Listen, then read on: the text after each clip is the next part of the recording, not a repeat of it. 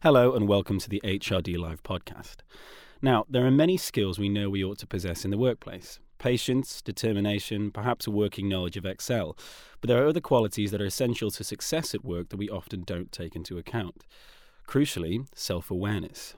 Why is this so important, and how can we enable ourselves, our leaders, and colleagues to become more self aware? On this episode of the HRD Live podcast, I'm joined by John Hackston, Head of Thought Leadership at the Myers Briggs Company, to discuss self awareness, gender diversity, the impact of tech, and more. So, John, welcome to the podcast. Thank you. Thanks So, for having me. First of all, how do you define self awareness then in the workplace? Why is it so important? And I suppose, first things first as well, why is it so important to leadership as well? Let's talk off with what self awareness really is. And I guess one way of looking at it at a very straightforward level is let's suppose you, just because you feel like doing so, gave a mirror to a gorilla, as No. you might, yeah. as you, as you do. Now, the gorilla would actually recognize there's another gorilla in the mirror, but wouldn't necessarily recognize itself. But if you give that mirror to a chimpanzee or an orangutan, or hopefully a human being, they would actually recognize who they are. Obviously, that's a very basic level of self awareness, and we'd expect a bit more. Uh, it's things like do you understand yourself? Do you understand your motivations? Do you understand why you're doing things? And crucially, I think, especially in regards to leadership and in regards to our relationships in the workplace, do you understand not only why you do things, but start to be able to apply that knowledge to why other people do things as well? Do you have knowledge of your internal states and can you infer, make the right inferences about other people's in- internal states as well? Interesting. So, why is that then so crucial for, for work, particularly? I think if we all worked in a vacuum where we never had any contact with other people, it wouldn't matter at all, Right, arguably. of course. Obviously, that's not reality, and we actually work with other people all the time. One of the things that we've found in our research and in our practice is that that degree of self awareness, that start by understanding yourself, is really crucial to then be able to apply that knowledge to understanding other people. And understanding other people means you understand where you're com- where they're coming from, and even if they're very different to you in terms of personality, you can actually work out a modus operandi, a way in which you can work together mm. with that individual. Because we see people only in one context, we tend to make incorrect inferences about them. So we, we're driving along, someone cuts us up, and we immediately think they're a really terrible person. Yeah. And they might be, but there might be all sorts of other reasons why, why, why they've done Mm. that. In a similar way, we'll make inferences about other people which aren't true. We'll think people are doing things in a wrong way or what we see as wrong way just to annoy us, just to pee us off. Actually, they may have very different, very good reasons for doing that. Partly because they have different personality types, they're coming at things from a different angle, and actually understanding that and how it works together with you, I think is really important. But the first step in that journey is understanding yourself before you can apply that knowledge to understanding other people. So, okay, let's take an example then. So, leaders in the workplace, then leadership. How can leaders, I suppose, become more self aware? But why is it important for a leader to be self aware, particularly, do you think, in that way? So let's take a moment to think about what leaders do in the workplace. And hopefully they're doing things like setting the strategic direction for the organisation. They're doing they're thinking things like and how do we make that fan out through the organisation? How do we communicate that? The thing is that we all have our own biases. We tend to do things in ways which suit us. We tend to communicate in ways that suits us. The temptation for a leader, perhaps, when they communicate to somebody else, is communicate in a way which they know works because it works for them. And if that message isn't heard, to do it again, and do it again, Yeah. and do it again. Probably in a very similar way. Understanding how people are different allows you to tailor your communication to, to other people as well. One of the things that we found in our own research when we looked at why self awareness was important is that people who took part in our survey, and there was around a thousand people, um, found that self awareness and building self awareness was especially important for things like when he worked with people in teams, when they led and managed other people. And that's really because that self awareness, again, is that building block to understanding other people. And if part of a job of a leader is understanding other people in their organisation at a high level, then really understanding yourself again is the first phase in doing that. You can think, if you like, of a ladder or a staircase where you start off with the first rung is understanding yourself. The next rung is understanding is applying understanding to other people in your team. The next rung is un- applying understanding to how you manage your team. The further rung is understanding how you apply that knowledge throughout the whole organisation, so that you're able to think about everyone in the organisation and the way they fit together, rather than just doing things in a way which is only driven by data or only driven by hunches or whatever. Fantastic. It, it, it's interesting. So I suppose it's empathy, I suppose, but then you have to have, as you say, that self knowledge first in order to be empathetic. There's no you do, and I think empathy it. is a is a really important part of it. Obviously, you can have self awareness without empathy, mm-hmm. and that's where it can become a little bit Machiavellian. uh, so it's it's it's not necessarily a, a good thing, but what we found in our survey is that people felt the advantages of being self-aware well outweighed the disadvantages of being more self-aware. So we need self-awareness, but coupled with empathy, I suppose. Otherwise, we become Machiavellian. I think the geniuses. question of whether we need empathy as well is probably more of an ethical and moral question. Right. But I certainly agree with that. Yes, of course. So, uh, looking at the other side of it, then, what about um, aside from leadership, what about employees then and their well-being? I suppose how can self-awareness be crucial to creating um, more, uh, I suppose, more awareness of it, but also better general well-being in the workplace among employees? I think there's lots of information out there about how you increase your well-being. There are I don't know how many websites you can go on to look at wellness and, uh, and, mm-hmm. and so on. But in well-being, as with many other things in work and in life, I think the key message is one size does not necessarily fit all. So now again, thinking going back to self-awareness, understanding yourself, mm-hmm. understanding what works for you may not work for other people, I think is a is a crucial first step in, right. in, in, in looking in looking at looking at well looking looking at well-being. Um, one, again, we carried out, surprisingly enough, some research on this as well. and over the last we like research on this. It, it is sort of what I do for, for good or ill, uh, hopefully for good. Uh, we, and myself and, and, especially my colleagues in the United States and Australia as well, carried out research over the last few years, and it, it was about uh, over just over 10,000 people who've taken part in this research so far, and research is ongoing looking at well-being uh, and looking at the different aspects of well-being and looking at the sort of things which actually help to help to actually build well-being. And well-being really isn't just one thing. It's things like do you have positive emotions at work? How are your relationships?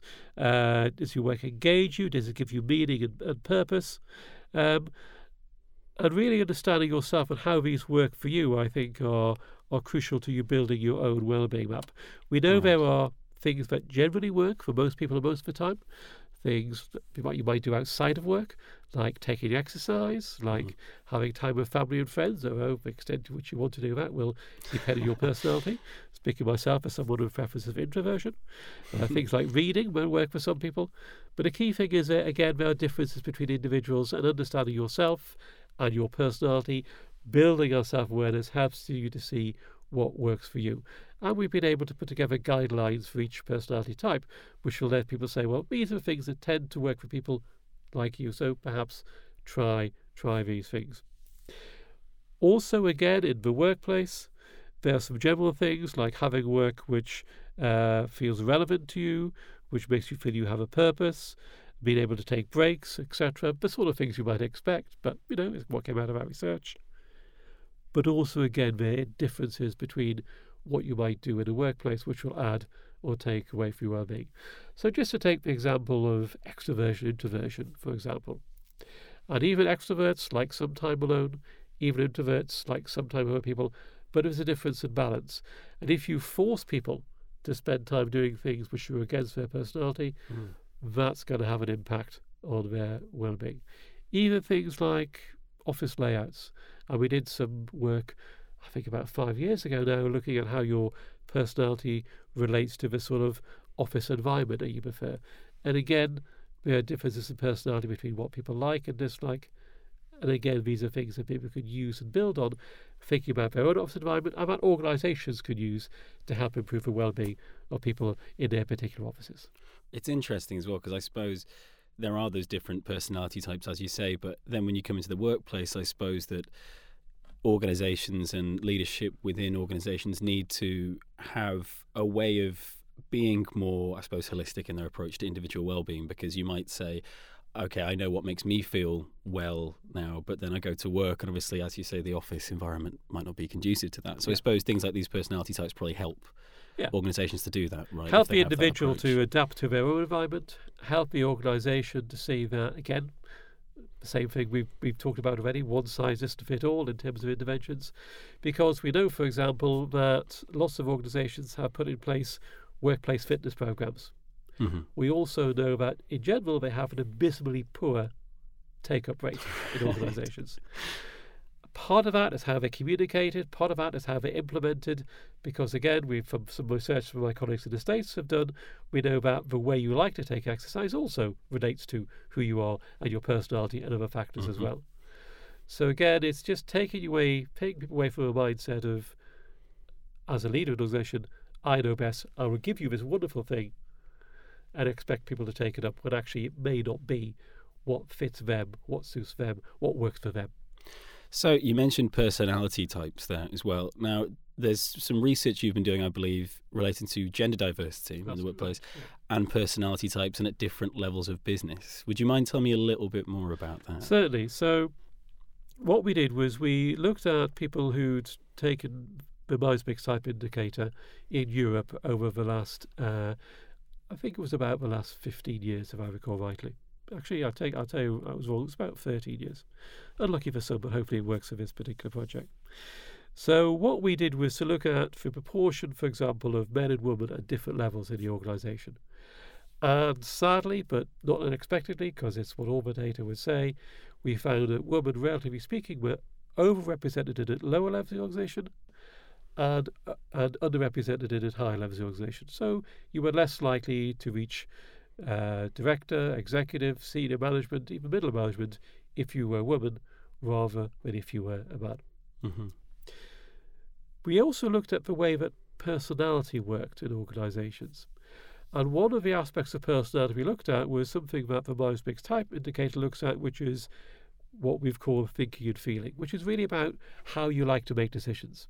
So people with a preference for thinking, like to make decisions on the basis of objective logic, sort of standing outside the situation and taking a dispassionate judgment and decision uh, about what's going on. Whereas people with a preference for feeling prefer to make decisions when they can, which are more values based, which are about are is this decision congruent with my values, with values of my organisation, with values of society, and also thinking about how decision affects people. Okay. So two quite different styles of making decisions. In reality, we all do both, but we'll have a preference for doing one Mhm. or the other. And it's well documented in lots of evidence from many countries across the world that while most areas of personality don't show a difference between men and women, men on average are more likely to have a thinking preference, and women on average are more likely to have a feeling preference. We looked at how this aspect of personality also varied across levels, So what we found was that the thinking preference again was overrepresented at higher levels of organisation, so you're more likely to reach for higher levels if you had a preference for thinking, and less likely if you had a preference for feeling. And when we looked at the data in more detail, we found that both of those independently had effect on how Mhm. you reached the high levels, but also there was an interaction effect. If you were a man, it didn't actually make much difference whether you had a thinking or feeling preference. Whether you had a thinking and feeling or feeling preference, you were equally likely or unlikely to reach the high levels in organisations. For women, you were less likely to reach the higher levels in organisations if you had a feeling preference. There's a big difference in the proportion of a feeling preference at the top level, much less, compared to the bottom level, much more. Whereas for men, it was roughly the same proportion of thinking and feeling at the bottom level and the top level. And that might imply that it's not only more difficult for women to reach the top levels, but more difficult for most women to reach the top levels, and women may need to adapt their style in a way which isn't imposed on men if they want to reach the higher levels in organisations. So it's almost a double whammy. Not Mhm. only are you less likely to reach the high levels if you're a woman, you're especially less likely to reach those high levels if you have this feeling preference, this more Right. values-based decision making. And we know from other people's research that actually that values-based decision making is actually quite useful in high levels organizations. Mhm. Because if you make a decision based purely on objective logic, you're missing a big part of what your organization or your clients actually need because people are looking at values. People are looking at how those decisions affect people. And there's some evidence from other people's research that those decisions, if they take both into account, are more rounded.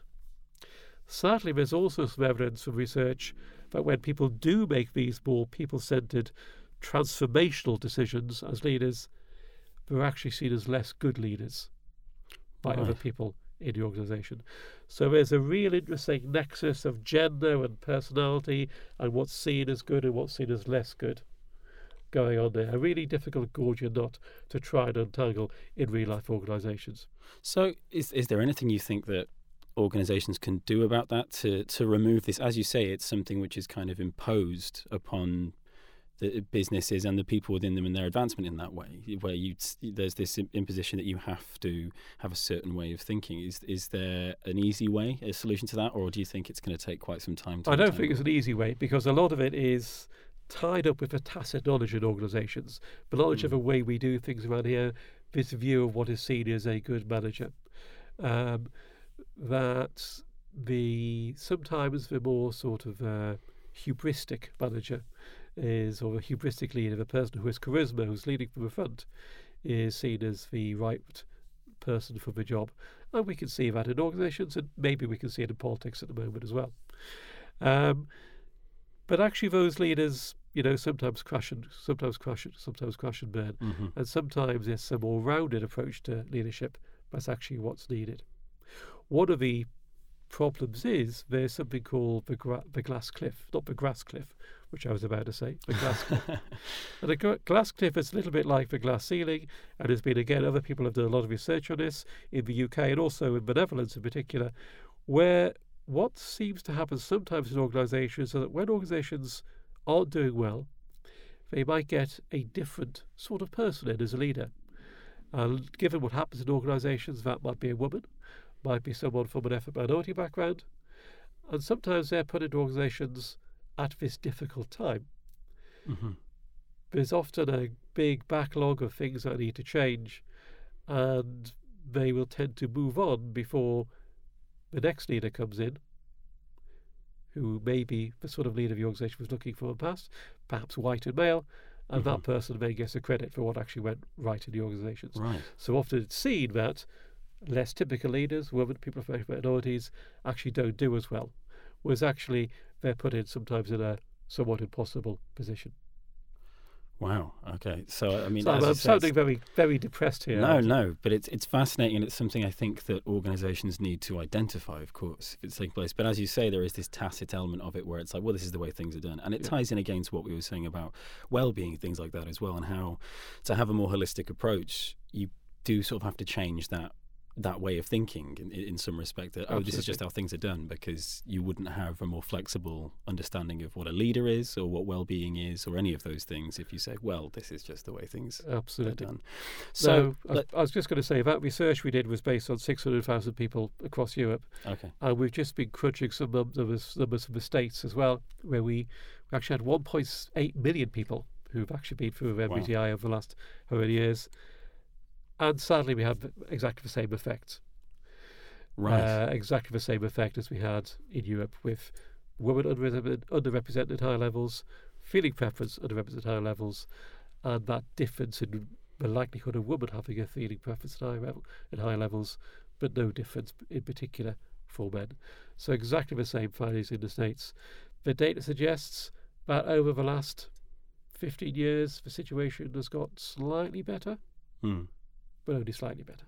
So it needs to get much better. Yeah, so things are on the right track, but you know, on a current basis, it's going to take an awfully long time for those differences to be made up. Of course. So I, I mean, this, we could talk about this endlessly. I feel because it's fun, but we should probably move on because we've got You're things to right. discuss. So let's talk about technology then. You've also looked into, I believe, this kind of always-on culture in the workplace That's right. or in, and in our general lives. What kind of effect do you think this is having on engagement, maybe in the workplace, and this, this I suppose, this culture we've created of being always on? So we said here, being always on, being always contacted, being have the phone beside your bed, Yep. so you can, you know, if you want to, you can look at your emails in in the middle of the night. Mhm. If there's nothing good on television, perhaps. um, and it's interesting you ask about, you ask about engagement because the always this always on culture is actually something of a double-edged sword. Again, this is based on uh, some data we collected on a little over a thousand people, and we found that people who were more engrossed in the always on culture, who had better access to emails and other communications and calls outside of normal working hours, actually had high levels of job satisfaction, said they felt more engaged with their work.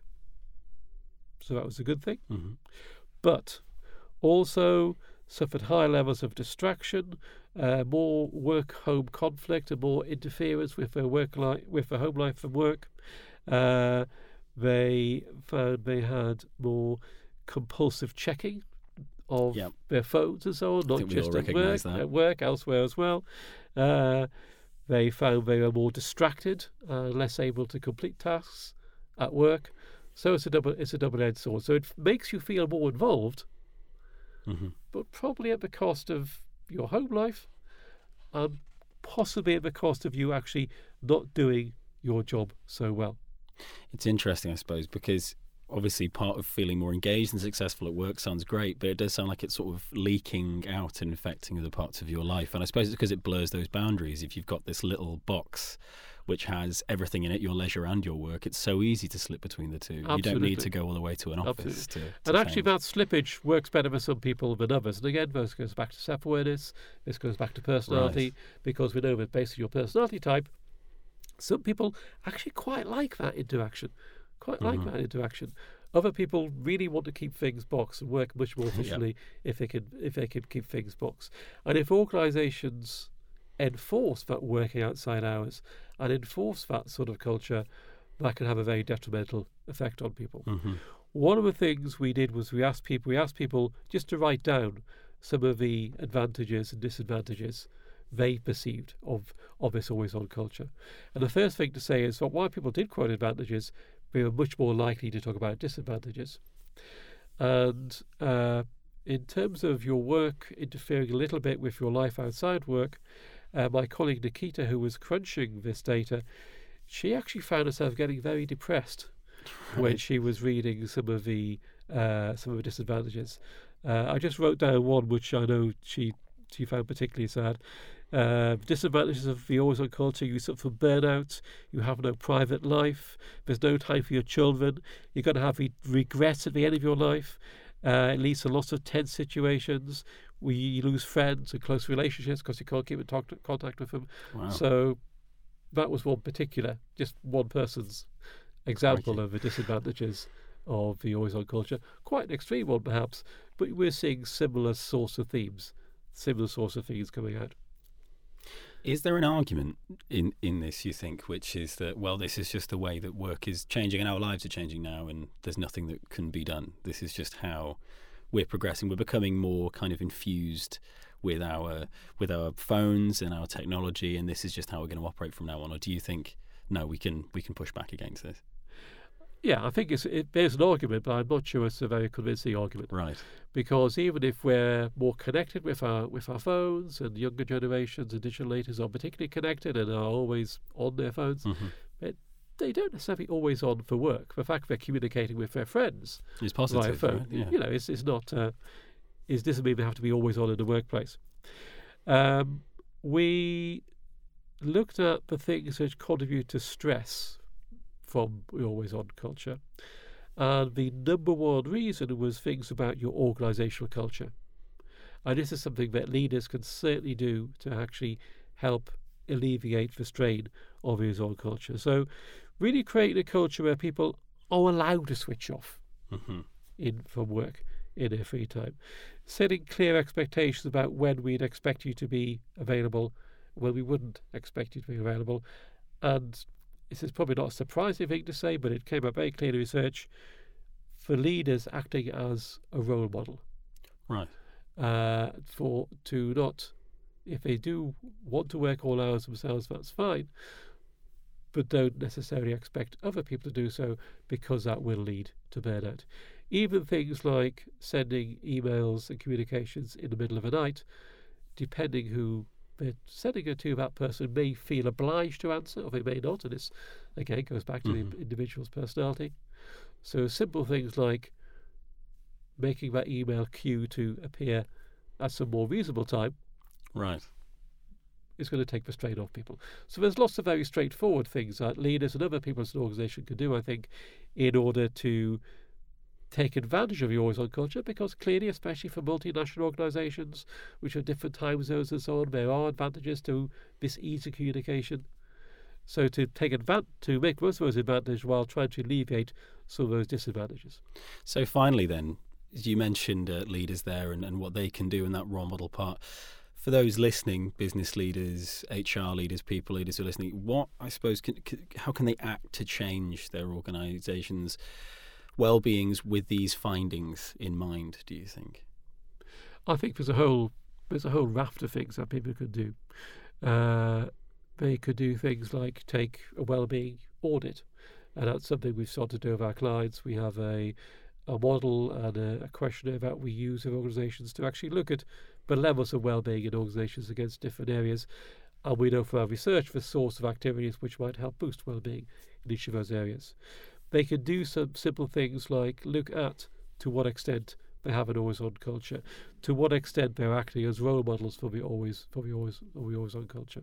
They can do straightforward things like build their own self awareness, look at their own personality, and whether it's using our tools for the Myers Briggs Type Indicator or lots of our personality instruments out there to just really start to understand themselves, but not to stop there, to start to pl- apply that knowledge to other people, to apply that knowledge to how they they work with other people.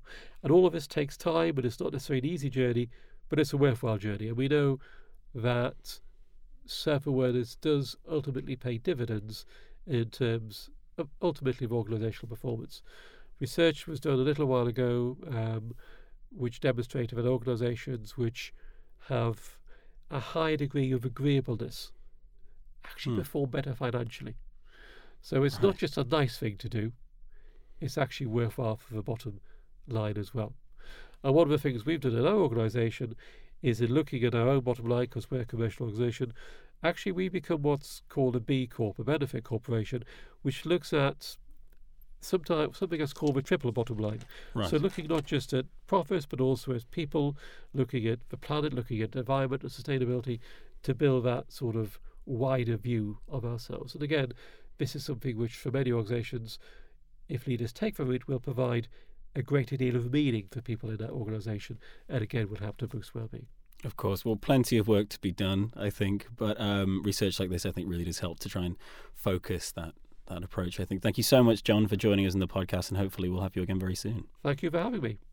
Thank you for listening to this episode of the HRD Live podcast. If you enjoyed this episode, you can subscribe for a brand new episode every week. Thank you for listening, and see you again next time.